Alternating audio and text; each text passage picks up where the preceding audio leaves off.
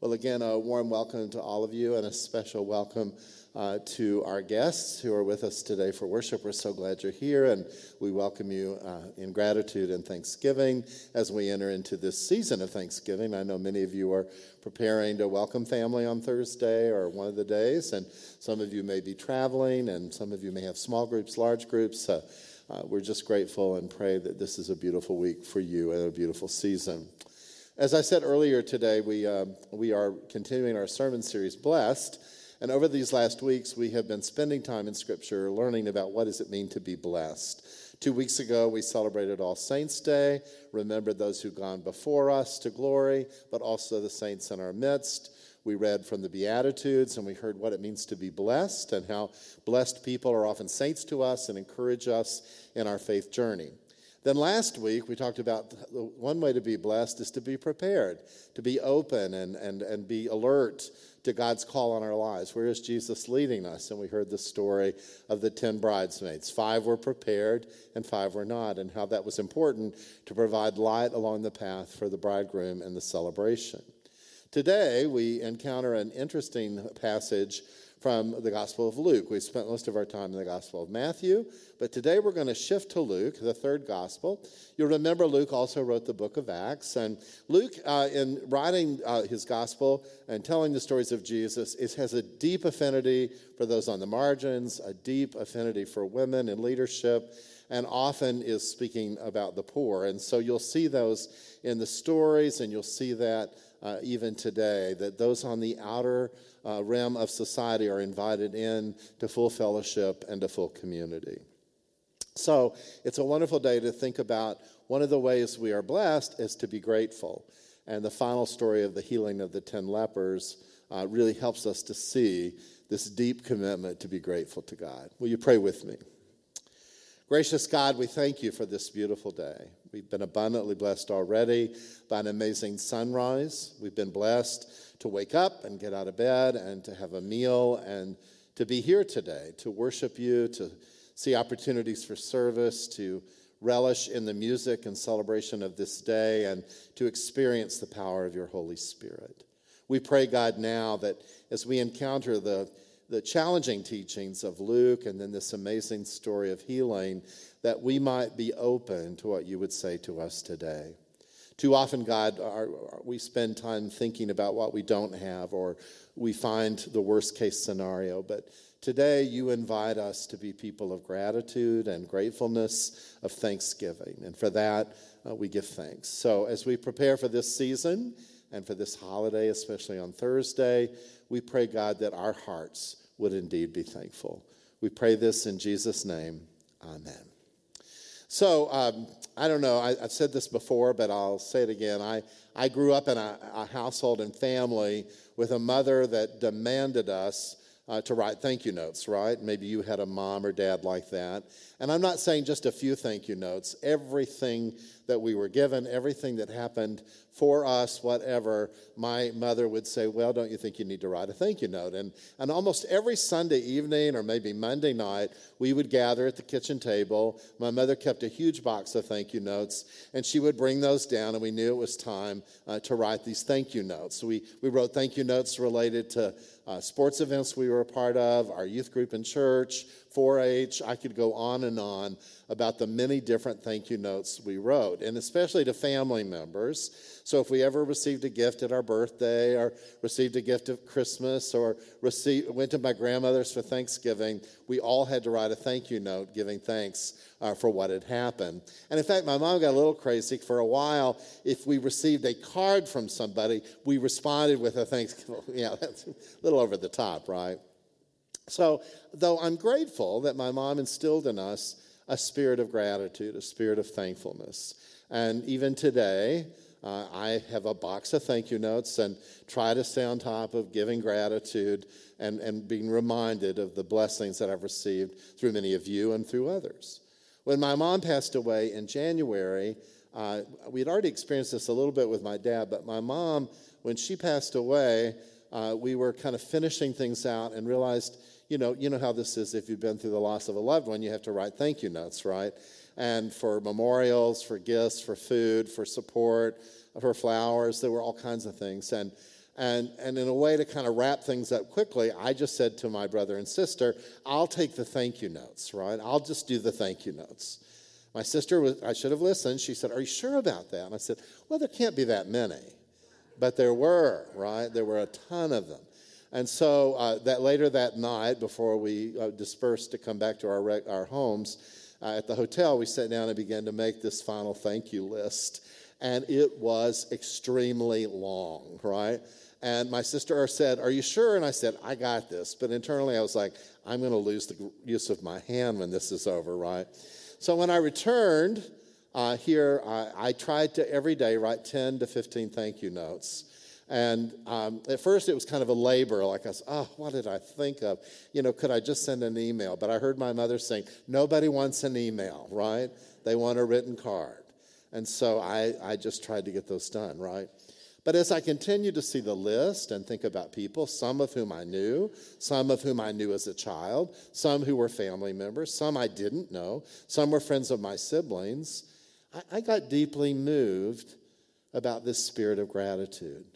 And though I had deep grief in the loss of my mom, there was something healing about offering thankfulness to those who had surrounded us. Amen? And you probably know that experience as well.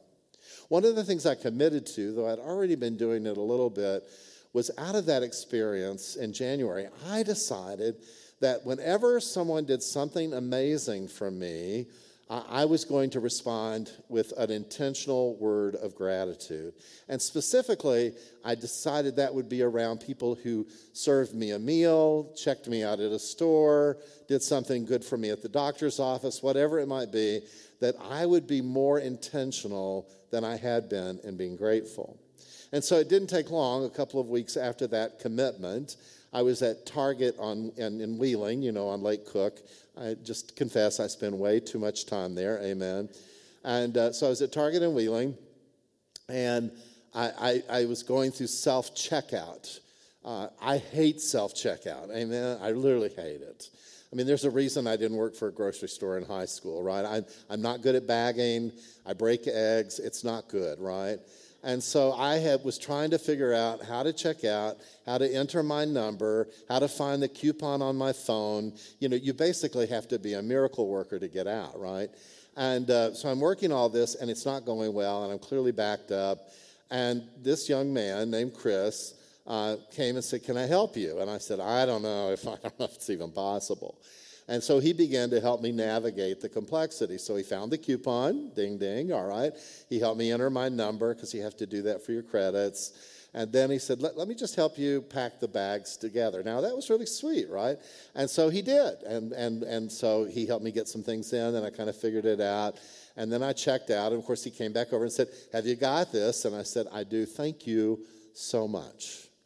And as I carried my bags out to my car, I thought, okay, this is an opportunity to say thank you. So uh, I, I, take a real receipt. I know that's not what all of us do, but I pulled out the receipt, and as I sat in the front seat of my car, there was the number for the Target Wheeling store. And so I dialed the number, and after navigating a number of options, lots of options, I finally got an operator. And I said, Hey, she said, How can I help you? And I said, I'd like to talk to the manager. And you can imagine there was a deep sense of silence. Uh, the manager? I said, Yes. Any manager? I said, I'll take any manager. Were you just in the store? Yes. So you want to talk to the manager? Yes, because they're all panicked, right? And I said, I want to talk to the manager. So, after quite a bit of interesting music, uh, a timid voice, a woman came onto the phone and she said, Yes, can I help you? I think she was braced for an, uh, you know, a, a barrage of complaint, right? And I said, Hey, I, my name is James. I was just in the store. And she said, Did things go wrong? And I said, No, actually, things went really well. And I just wanted to thank you so much for such good employees. And I want you to know that Chris and self checkout helped me because I was confused. And he got me through it. And he helped me pack my bags. And I said, It's not been a good day. And he made it a good day. And I just want to thank you for this store and every good experience I have here. And I just want to thank you. And there was some silence. And then there was clearly some emotion. I could hear it. And as she spoke, her voice cracked and she said, We just never get these kind of calls. Really, never. And she said, I'll talk to Chris, and you've made my day, and thank you so much for calling. Usually, when I'm called to the phone, it's not a good experience. Amen. And she thanked me profusely, and then we hung up. And I have to tell you that as I sat in the front seat of my car in the parking lot at the Target store in Wheeling, it broke my heart, right? It broke my heart that, that the expectation is not gratitude, but the expectation is heavy critique, right? It, and certainly there are times to hold people accountable, amen, right? But it just was interesting how shocked and surprised and unbelievable it was for her to receive a call of gratitude. So it challenged me to keep doing that. And so I have. Whenever anything goes well, I try to take the time to call the number, ask for the manager. And almost every time there's the manager, because there's this fear that it's going to be a barrage of complaint. And then there's this deep sense of relief and joy, and people just start, they're almost giddy. Like I feel like I could learn tons of things from them because they're just so ready to talk because they never get that kind of thankfulness. So it says to us as the church that we have an opportunity, amen? We have an opportunity to be a word of gratitude, a word of grace, a word of blessing to others. If you have your Bible, I invite you to turn in the New Testament uh, to the Gospel of Luke. It's the third Gospel, and we're going to be looking at chapter 17.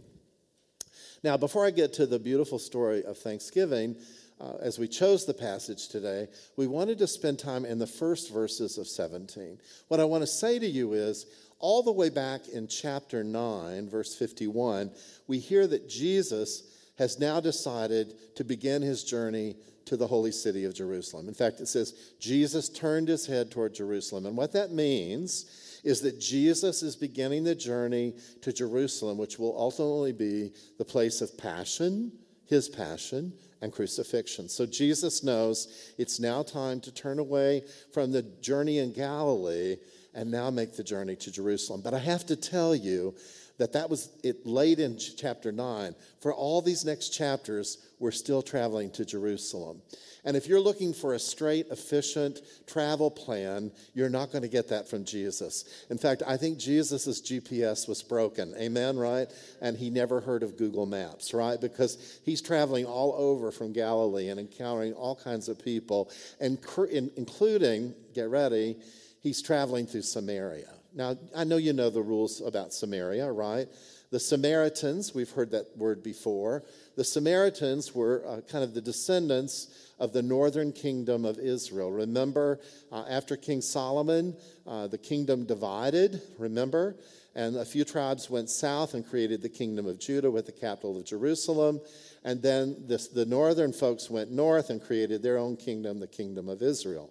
And you'll know eventually the Assyrians, who are, were kind of headquartered in present day Iraq, uh, grew as a mighty empire and eventually wiped out the northern kingdom. They put many of them in exile, they intermarried. And what resulted during Jesus' time was a whole region between Galilee and Jerusalem called Samaria. And because the Samaritans still held on to some Torah law, but they were basically uh, intermixed and not clean according to Jewish law, they were considered pariahs, and you were not supposed to spend time, touch, interact, or be in relationship with a Samaritan. And really, you should travel around Samaria and not through. But Jesus, as I said, didn't have that rule clear in his GPS, like avoiding tolls. And so he came on through, right? And that's where we are today. The, the, these, these lessons before the parable of the lepers is really important uh, Jesus is instructing his disciples, which means, as Luke is writing this, he's instructing the church. So hear these words Occasions for stumbling, or as you heard in the reading from Wanda, occasions for sinning are bound to come. So Jesus acknowledges to disciples that there'll be opportunities for you to stumble. There'll, there'll, there'll certainly be times that you sin and miss the mark. That's going to be a part of life. But then he says this but woe to anyone by whom they come. So then there's this warning. Yes, we're all going to be tempted to sin. Some of us will. But woe to those who lead folks to sin. You see what I'm saying? And then he says this it's kind of hard. It would be better for you if a millstone, that's a huge rock, were uh, tied around your neck and you were thrown into Lake Michigan, right? That's hard, right? He says, You don't want to be one who causes someone to stumble. It would be better for you to be thrown in a lake with a huge stone around your neck. And, and we know that as he's teaching the church and as he's teaching the disciples, that this must have happened, right? This must have happened or will happen where someone in the church caused someone to stumble or caused someone to sin and, and so forth. And so he's saying, Woe unto you. This is not what you want to be about. You want to be lifting people up, not leading people to stumble. And, and you know how that goes. I know it never happens here, but uh, a church I served, they had an amazing kitchen and uh, there was a woman who cleaned that kitchen every week and had a lot of rules about how the kitchen should be kept. And maybe you've been in that circumstance before. But as the church grew and new people joined, we wanted to expand the ministry and give people opportunities for service. And two women who had joined the church and were new to the faith actually had been baptized. Um, they wanted to serve in the kitchen. And so I spoke to the person and and she seemed agreeable. And I said, So occasionally these women are going to help and assist and sometimes clean the kitchen, and, and they'll be of, of help to you. Uh, after their first time, they came to me and said, We're deeply hurt. And then I learned that they had cleaned the kitchen, but they hadn't met the expectations of this woman. And so as they were leaving, she said, Well, it looks like I'm going to have to do this myself. Now, let's be honest, friends, that happens where we say and do things that cause people to stumble. And sometimes we do or say things that cause people to actually enter into sin. And Jesus warns the disciples and leaders of the church that indeed, woe unto you uh, when we cause folks to sin. And so I, I find that deep conviction, and, and, and, and, and sometimes I, I really am reflecting that the weak are our main concern, and we need to be aware of that. Be on your guard, and if another disciple sins, you must rebuke or confront the offender. That's part of being in life together. Probably not to do that publicly, but uh, privately. And if there is repentance, you must forgive. Remember, we're about forgiveness. Now, forgiveness is not always forgetting, amen. And forgiveness doesn't mean we stay in unhealthy relationships, amen. But Jesus is reminding us that as disciples and followers, we are about forgiveness. We're about forgiveness. And this is where it gets tough for me. Are you ready? Here goes.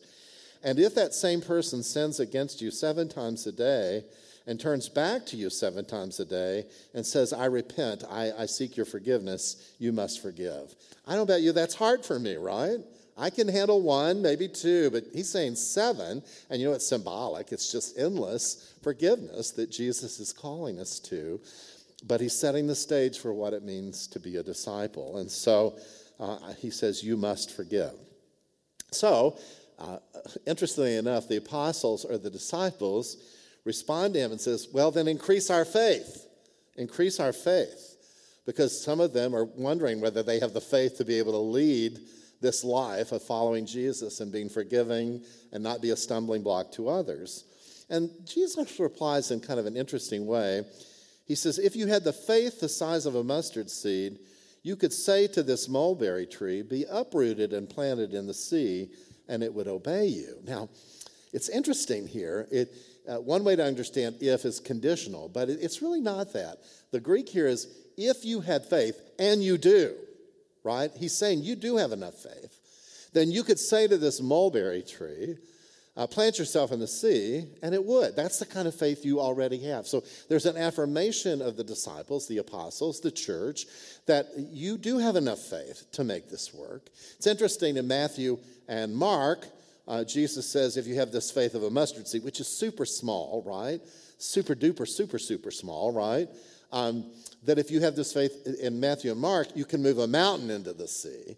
And some scholars say it's interesting that Luke quotes a mulberry tree, and the Greek root of that is also a fig tree. But in Luke, Jesus says a lot about figs as fruit of the Spirit, fruit of ministry, all of that stuff. So maybe, maybe Luke's a tree guy. I don't know. Maybe he owns a nursery. I don't know, right? Uh, but the deal is, it's all about you do have the faith to be able to do this. The next part is kind of hard for me. It's an interesting lesson before this story of gratitude. Who among you would say to your slave or servant who has just come in from plowing or tending the sheep in the field, Come here at once and take your place at the table with me? Would you rather not say to him, Well, now prepare supper for me, put your apron on, and serve me while I eat and drink, and later you may eat and drink. Do you thank the slave for doing what was commanded of them?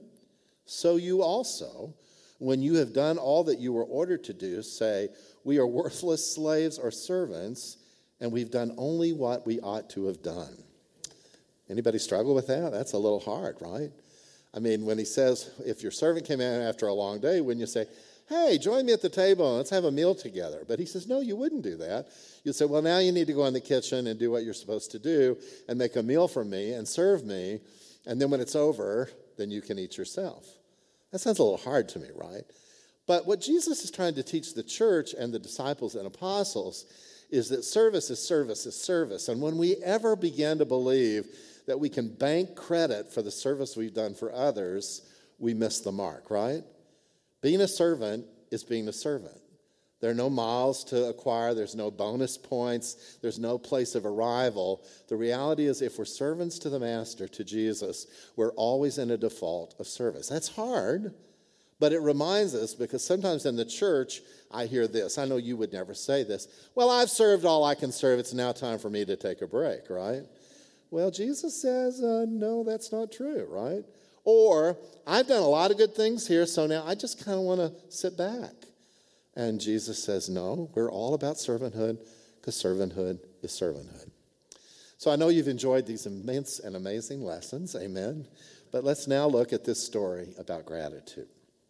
So, as I reminded you early on, uh, in, in verse 11, it's repeated again.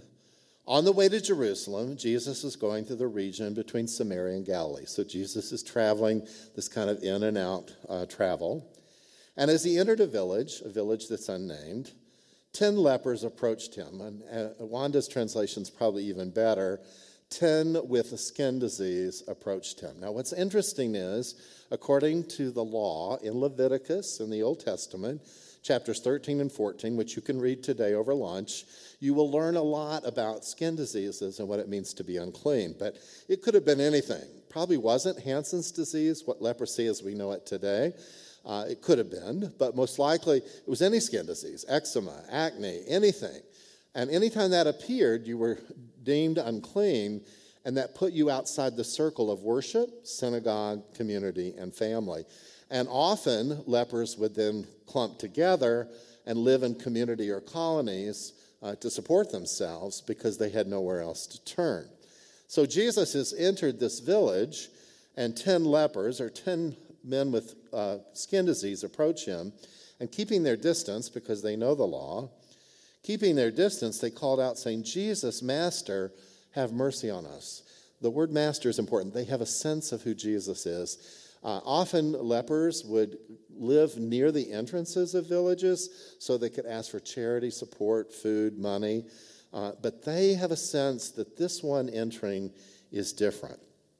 Now, there's no big healing, a miracle, no thunder, lightning, uh, amazing show. CNN misses it, they don't cover it. You know what I'm saying? There's no tweet about it, right?